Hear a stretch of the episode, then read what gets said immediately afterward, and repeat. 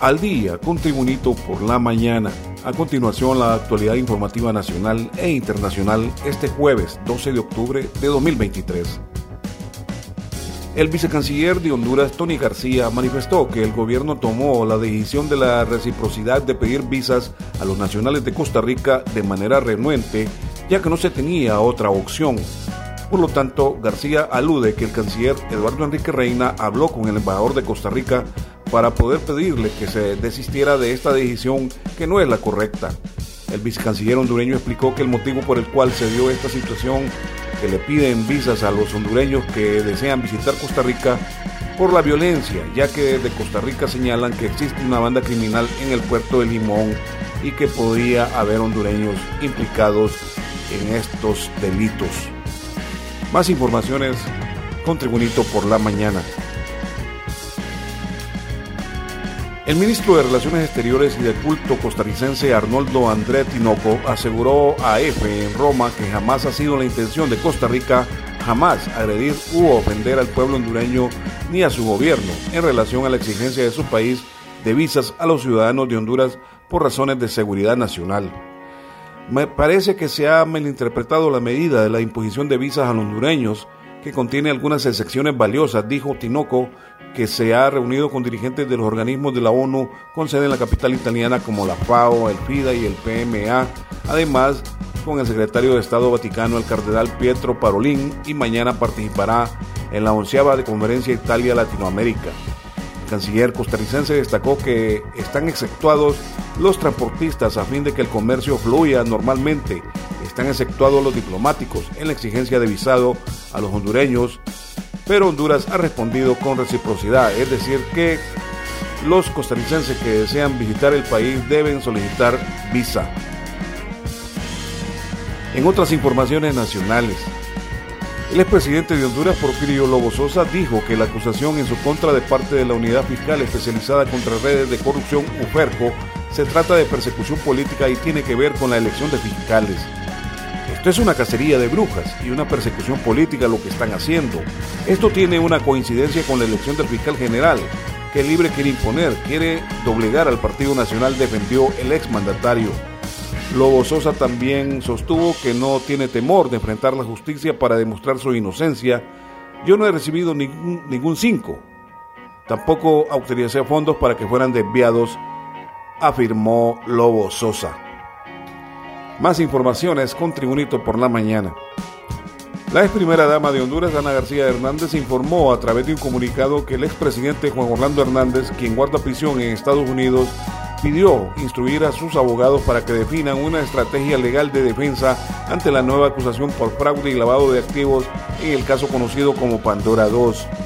La Unidad Fiscal Especializada contra Redes de Corrupción Uferco presentó el miércoles requerimiento fiscal en contra de los expresidentes de Honduras, Porfirio Lobo, quien gobernó entre 2010 y 2014, y Juan Orlando Hernández, quien gobernó entre 2014 y 2022, preso en Estados Unidos, a quienes acusan por fraude y lavado de activos. Más informaciones en Tribunito por la mañana. Honduras se sumó a la lista de los países latinoamericanos que establecieron relaciones diplomáticas con la República Popular de China en el momento que el gigante asiático expande el comercio y apoyo en América Latina y el Caribe. Sobre lo anterior se han generado diversas opiniones, aunque hay organizaciones optimistas por esta relación bilateral. Otros sectores de la sociedad hondureña ven con escepticismo el acercamiento con China, que consideran que hay poca información. Arguyen motivos como falta de transparencia en las negociaciones, una competencia desleal y que podría existir una doble agenda en los intereses políticos de China en la región. Más informaciones con Tribunito por la mañana. Un aparente pleito pasional desbordado en una fuerte discusión entre una pareja dejó como saldo la muerte a balazos de una mujer embarazada a manos de su marido en el apartamento que alquilaban en la residencial San José, ubicada a la orilla del kilómetro 7 de la carretera hacia el departamento de Olancho.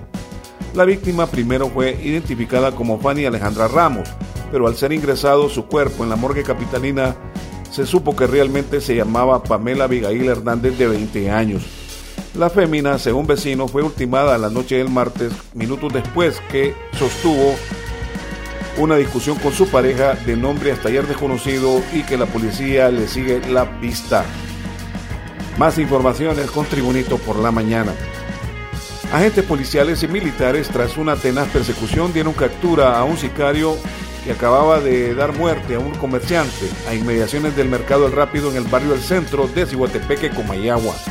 El comerciante, identificado como Celio David Padilla Ponce, originario de Las Lajas, Meámbar, se encontraba comprando en el populoso mercado y luego se dirigió hacia el Boulevard Francisco Morazán de Siguatepeque. En ese transitado sector, a Padilla Ponce lo interceptó otro hombre que se conducía en una motocicleta y, sin mediar palabras alguna, el motorizado le disparó, provocándole la muerte al instante. El motociclista armado, tras cometer el crimen, huyó del lugar en veloz carrera, pero fue capturado rápidamente por la Policía Nacional. Informaciones internacionales. El grupo palestino Hamas, que controla Gaza y libra una guerra con Israel desde hace 6 días, rechazó una propuesta de corredor humanitario hecha por Egipto porque obligaría al pueblo palestino a abandonar su patria e implicaría un nuevo desplazamiento y búsqueda de refugio, declaró hoy una fuente del grupo islamista EFE.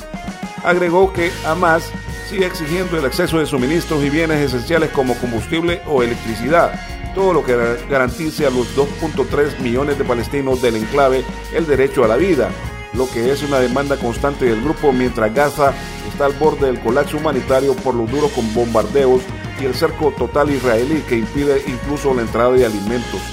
Sin embargo, abrir un paso seguro para obligar a nuestro pueblo a abandonar su patria y sufrir una muerte permanente no es algo con lo que nuestro pueblo y nuestra resistencia estén de acuerdo, puntualizó el miembro de la organización islamista que el pasado sábado realizó un ataque sorpresivo por tierra, mar y aire contra Israel, que se ha saldado con más de 1.300 muertos y 3.200 heridos. En las informaciones deportivas, el Comité Olímpico Internacional anunció este jueves a través de un portavoz la suspensión con efecto inmediato del Comité Olímpico Ruso por haber puesto bajo su autoridad a 5 organizaciones regionales ucranianas, una medida que Moscú tildó de política. Esta decisión priva automáticamente a la instancia rusa de financiación procedente del Comité Olímpico Internacional, pero no tiene consecuencias sobre una eventual presencia de los atletas rusos bajo bandera neutral en los Juegos de París 2024, un tema sobre el cual el organismo olímpico decidirá en el momento apropiado, según el mismo portavoz. Más informaciones de deportes. Con la ausencia del futbolista David Ruiz del Inter de Miami en la concentración de la Selección Nacional de Honduras en República Dominicana, los juegos ante la selección de Cuba este 12 y 15 de octubre al parecer han pasado a un segundo plano. Y no es para menos, una joyita le dice no a Honduras, pero cuenta sus razones en entrevista brindada ayer a un medio de los Estados Unidos. El volante de raíces catracha, famoso por participar en el Inter de Miami, donde milita el astro argentino Lionel Messi, en plática con un prestigioso canal detalló cómo está tomando su decisión. Es una decisión difícil porque nací aquí y mis padres son hondureños, todavía tengo las puertas abiertas y no me he decidido todavía, quiero tomarme un tiempo para reflexionar, en su momento sabrán si me quedo con Honduras o los Estados Unidos, expresó el joven atacante de 19 años, quien también aprovechó para agradecer el trato recibido de la afición hondureña. Este ha sido el reporte de informaciones de Tribunito por la mañana de este jueves 12 de octubre de 2023. Tribunito por la mañana te da las gracias y te invita a estar atento a su próximo boletín informativo.